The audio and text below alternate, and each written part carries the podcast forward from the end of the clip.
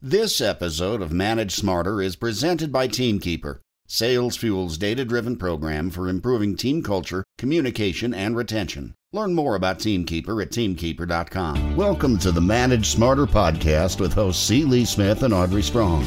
We're glad you're here for discussions on new ways to manage smarter, hire, develop, and retain talent, improve results, and propel team performance to new heights. This is the Manage Smarter podcast. Welcome to the Manage Smarter podcast, everyone. Thanks for being here and telling a friend about our podcast. We love when you share it. I'm Audrey Strong. I'm the Director of Communications for Sales Fuel. And I'm C. Lee Smith. I'm the President and CEO of Sales Fuel. Yeah, we love when people share this podcast, and they're really going to want to send this one around because with technology, the topic today remote slash cloud employees. Most of us have them, and they have to be managed a little bit differently than the folks just down the hall. Well, and Dayne Shuda is here. Hi, Dayne. Thanks for coming. Hi, thanks for having me. You are the perfect guy to talk about this and advise everybody on it. For those of you um, who are not familiar with Dayne, he is the owner of Ghost Blog Writers. And what you founded this about eight years ago or so, right? I love this idea. Yep. Hiring Yep. a couple of freelancers, and it grew from there. And now Dayne has 60 freelance writers that write blogs in the US and a couple in the Canada, UK, and Australia. So, um, you know, it's it's amazing with technology. I'm Cloud for Sales Fuel. I'm actually in Denver, and the mothership where Leah's sitting is in Columbus. So we're all kind of going with this new mode of working, right? Yep. Yeah, definitely. And it's uh, looking back, yeah, 2010 was about kind of when I started freelancing myself and and working with clients that were in other parts of the world, the country, and then working with uh, some other freelance writers. And the technology even then was was kind of making it possible. And now it's just even more. Just there's a lot you can do, and there's really no boundaries as far as being able to who you can hire and who you can work with. So, yep. What are some of the special challenges that you run into that's different in managing a remote employee versus re- an employee that's in your office?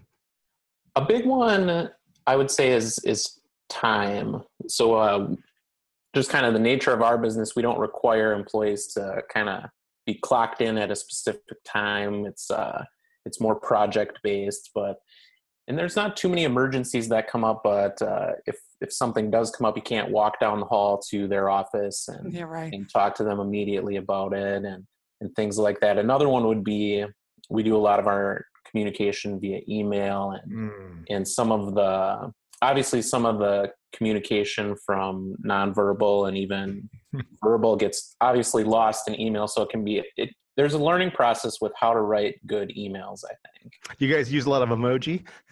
I have- I've- my wife has always made fun of me for my emoji use but i'm a big fan of it i think it gets across some of that stuff that is lost if you're The talking on the tone, phone. the Yep. tone. yes. Exactly. Yeah. It's like, oh, you're really mad at me. No, I wasn't. I was just saying what I said, you know? Well, Yep. particularly if you're you're what what we call in disc circles a high D, or where if you're very direct. Uh, Yes. and it's like and you and you don't have a lot of time and you don't suffer fools gladly. You know, you're just very. It's like somebody asks you a question. You don't say, "Oh, hi, Jamie. It's good to hear from you." It's like, how, how have you been lately? Oh, here's the answer to your question. But hey, I really look forward to getting. We don't do this. Like you ask me a question, here's the answer. Boom, I'm done. I'm off to the Mhm. next thing. And people Yep. sometimes can take that to mean you're mad at them or you don't care about them, something like that. I'm going to start using more emojis in my emails now. You've inspired me, Dave.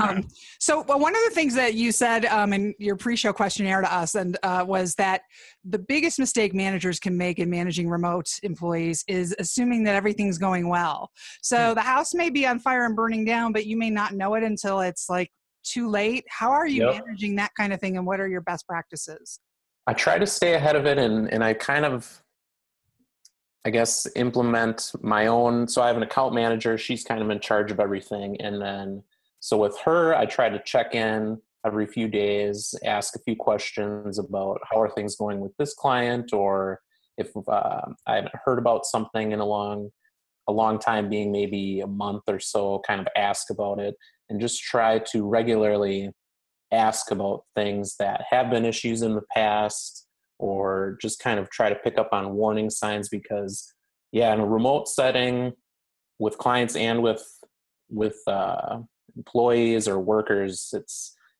you don't always know until you just get the email that says we're not going to be your client anymore or in the worker's case we're going to go somewhere else. It, it just kind of happens if and there's usually no warning like if if if you're in an office setting you can kind of maybe tell if someone starts acting a little different they, they probably aren't going to tell you but you can kind of see Right. how they're acting so um so yeah it's just trying to stay on top of it looking for red flags and and usually that that's kind of asking questions about how things are going When you do that, do you do that by phone or do you by text or you do it by video? So I still do it mostly by email. I'll just kind of send out a, a email with maybe two or three questions, trying to ask when was the last time we heard from so and so, or how have the last few conversations been.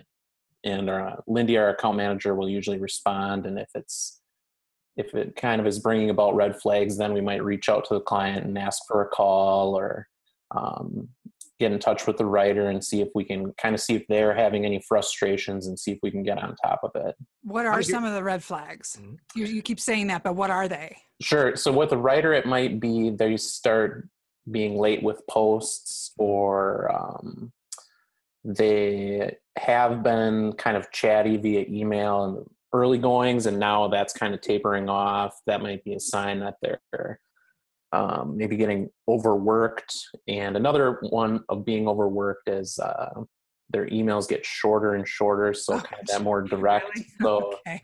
maybe maybe less emojis they used to maybe use smileys at the end of sentences and now they don't it's it's kind of it's it's little things like that that do Uh-huh. kind of stick out and it's it's kind of the same with clients too if if things seem friendly in email and now you uh, maybe we send them a post and they don't respond or they respond and just say thanks period instead of thanks exclamation point.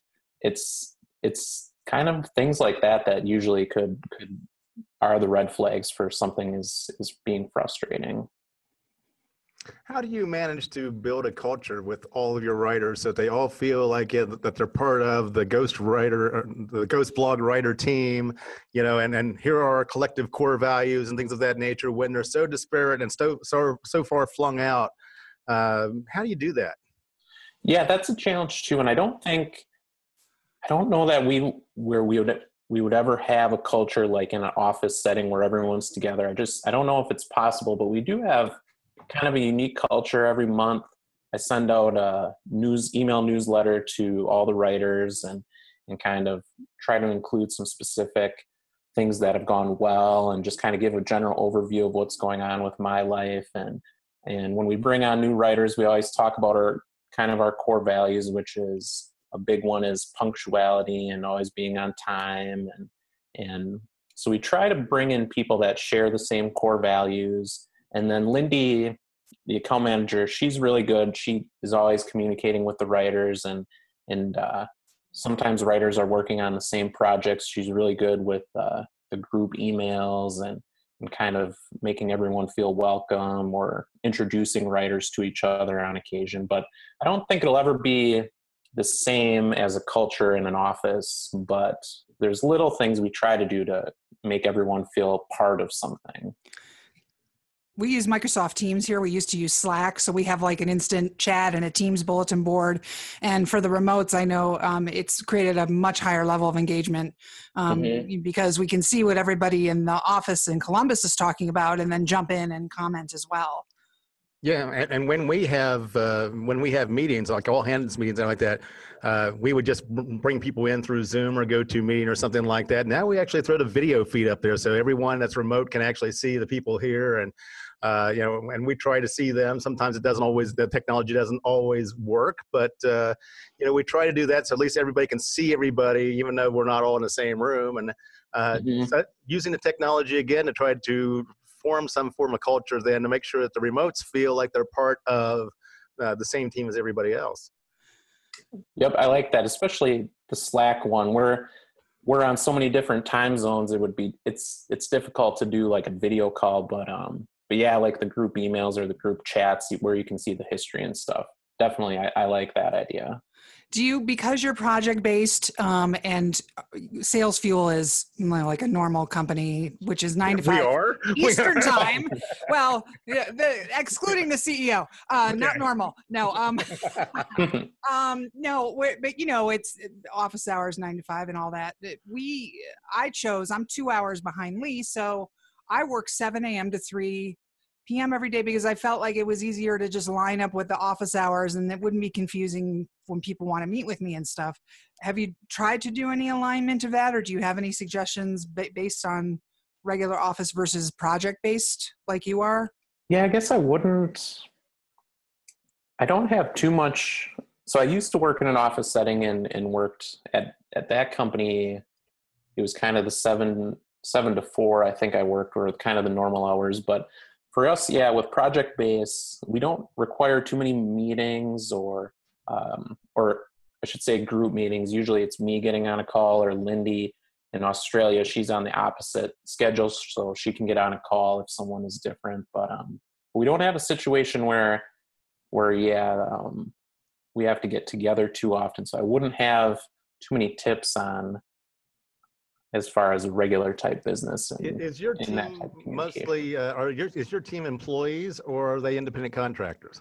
Independent contractors. See that yep. changes the yep. dynamic quite a bit because you really yeah. can't tell them that they have to do this. No, no. Yep, exactly. So it's yeah, that's why it's mostly well, it's almost it's entirely project based. So so yeah, I can't tell them to be at a specific time unless it's uh yeah, it's most of the things we can do by email if we're asking them to do something. Occasionally we'll get on a call with a client and then it's time based but mostly yeah can't can't cross that line. What are you looking for in terms of hiring to vet somebody? And like i said you know know that they're not uh, they look like they're online to you or they're answering emails but they're really not present and engaged at their desk but down the hall playing uh, Fortnite or something dance know? party, dance party. yep. Yeah. I mean, what do you look for in people that are self drivers, drivers on tasks and deliverables yep. and deadlines? Yep. So we kind of put them through a test, and the test begins when, so in a case of a writer, when they first go to our website, we have like a, we have a form that they fill out if they're interested in learning more, and how we evaluate them really begins at that form, how well they, how well their answers are written, and we're being a writing company we're kind of looking at their grammar and their ability right from that form. And then we usually respond within one business day and ask them a few questions and we kind of see how long it takes them to respond and what their response is like. And then we uh, if we like them at that point and it's looking like a good fit then we'll have them write a first kind of a sample trial post and give them a due date and we we are purposely vague about the due date. We'll say it's due uh, Tuesday, August 14th, and we don't give a set time. And we'll just kind of see what time it comes in. Usually, we'll know where they are, and a lot of them will deliver it early. Some will deliver it at noon. Some will deliver it at 11:59 p.m.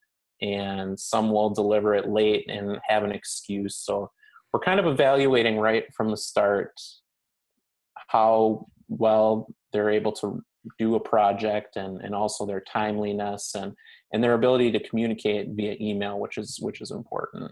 So let me flip audrey's question then around a little bit. What are some of the characteristics you've learned of someone that when you look at them or you evaluate them and say you know this person is just not going to cut it as a remote employee or a remote worker it would be it would be someone that struggles with the email communication both in their ability to to kind of write sentences and convey what they're trying to say or ask questions.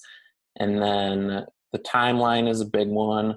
Um, just just if they're able to respond and, and deliver the post and and so yeah it's just kind of dissecting their email communication and and the timeliness of things. And and those are i would say are the two major red flags. And and things do come up but it seems like what, for some people there's always something coming up or an excuse for being late or something going on that's always kind of a red flag and i'm sure we miss out on some good workers by dismissing it but um, it seems to be what whoever the person is when they first come to us is who they're going to be for for forever. So. Yeah. The um, it, it's it, this might be counterintuitive, but this is painting painting with a bit of a broad brush. But do you find that the Generation Z and the millennials, because they're more technologically savvy and oriented, are better at this than older employees, or in reverse? Do you find that older employees are better on deadlines and tasks and deliverables, even though they're not so great at the technology because they're older and more mature? Um, I don't know. I mean, I, I don't want to make generalities, but what are you, you know, finding? I'm kind of interested. I would say I'm, I'm thinking about the writers we have on the team, and yeah. it's pretty varied. There, mm-hmm. as far as age and situation, we have kids that are in college or just out of college that are just looking to make some extra money. We have stay-at-home parents that work in the midday when the kids are gone to make some extra money, and and they might be in their 40s or even 50s and and you know if you just looked at at their emails and their work you could notice a few little differences like um, age wise I, I don't know exactly when it changed but at a certain age people stopped using uh, two spaces after each sentence and and now we just use one. So there's little things like that but overall you can't really tell a difference. I think it even though the generations are different i think kind of punctuality and ability to communicate are are kind of pretty broad through all the generations. So I'm going to ask you a question that we're taught never to ask in sales because, like, we should know the answer already. But for the benefit of, the listening audience, and tell me about your business. What uh, what is Ghost Blog Writers all about, and what do you do, and who you do it for?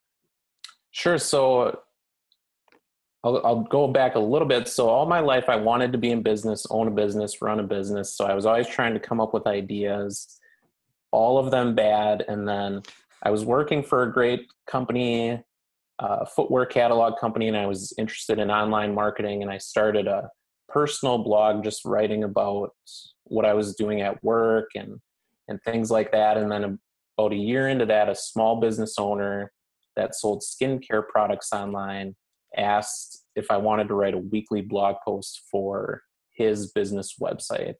And so I started doing that on the side, and then I was on Twitter and I was following another small business CEO, and he tweeted asking if anyone was knew any bloggers that could write for his business. So I reached out, and finally, at that point, I realized, okay, maybe this is what business is when there's actual. It's not an idea; it's just there's actual demand. And from there, I started kind of formulating what the business could be. But it's still that basic principle. There's small businesses, medium businesses that have a website, want to have a blog, but don't have the time, or we find a lot of people don't like writing, but they want to have a blog. And so we step in, we learn about their business and especially who their target customer is. And we try to, with the blogs, we try to answer the questions that the target customer is asking and searching for. And, and we do it with just a regular one or two posts a week kind of for for the ongoing and, and just kind of take over the blogging process from the business owner. For some of my marketing geeks out there i have to ask this question uh, what role does keywords play in deciding what you write about and how you write about it? So my relationship with keywords is is over time as search engines have gotten smarter keywords are important but we we try to start and Google has they've kind of written about this is is Google's trying to give people the answers that they're searching for. And so I so we try to take the same approach with blogging. We try to find the questions people are searching for and answer it with the blog post and from there the keywords kind of almost take care of themselves. We do look at like keyword phrases that maybe we should use, but we always kind of start with the question and, and try to just provide the best answer. And, and that seemed to work, has worked best for us and also for, for our clients. So you are on Twitter. You're Dayne Shuda, just the name straightforward, yep. right? Yep. And then give us the website of the business and how you'd like people to reach out to you. If, uh, yeah, so get some referrals. Yeah, the website is ghostblogwriters.com. Um, if you Google it, you should find it um, on Twitter and also LinkedIn is probably the one I use the most and, and connect with the most. Also, just uh, Dayne Shuda. I didn't have any trouble getting my uh, social media handles with my name. So Oh, Wait, why don't we spell it for everyone? Because that might be a good wanna- idea. sure it's uh it's D A Y N E Dayne, and then the last name is Shuda S H U D A. Well, I I have to tell people that before I wrap things up that Dayne was listening to the podcast and then reached out to me and said, "I like your podcast and I'd like to be on it." And this was a great topic, and so I encourage all of you to do what Dane did. And we we really appreciate you reaching out and coming on the show. Yeah, thanks for having me. I was I definitely have been listening to the podcast episodes and and it's been great. So I'm I'm gonna keep listening. Oh, great! Yeah, you climbed. You literally almost like climbed into the television set, like I say. You were listening, and now you're going to Yep. be on. It's like first time caller, long time listener kind of thing. Yeah, there you go. Well, I would tell everybody, please share this podcast and tell a friend. Dayne, you please tell all your friends and clients. uh, Subscribe, rate, and review. I don't know if you guys know this, but it really helps us out when you subscribe, rate, and review the show, or you star it on Overcast because it puts us in the recommended um, category. So thank you in advance, everybody. Is that a good way of going at that? I, I think that works great. As opposed to commanding, please. No, um, we're, we're making a request, a gentle request. gentle request. If you have guest suggestions, managesmarter.com. There's a guest inquiry form on there that some of you may have found, and we would love for you to do that. Or you can do what Dayne did. Just email me, Audrey. It's a strong, like strong man at the circus. I don't know. Um, at salesfuel.com. So thanks again, Dayne and Lee. I'll see you next time, and we'll see everybody, all our listeners next time. All right, thanks. Thanks. Thanks for listening. If you enjoyed the show, please rate and recommend on iTunes, Overcast, or wherever you get your podcasts. You can also get more great information at salesfuel.com.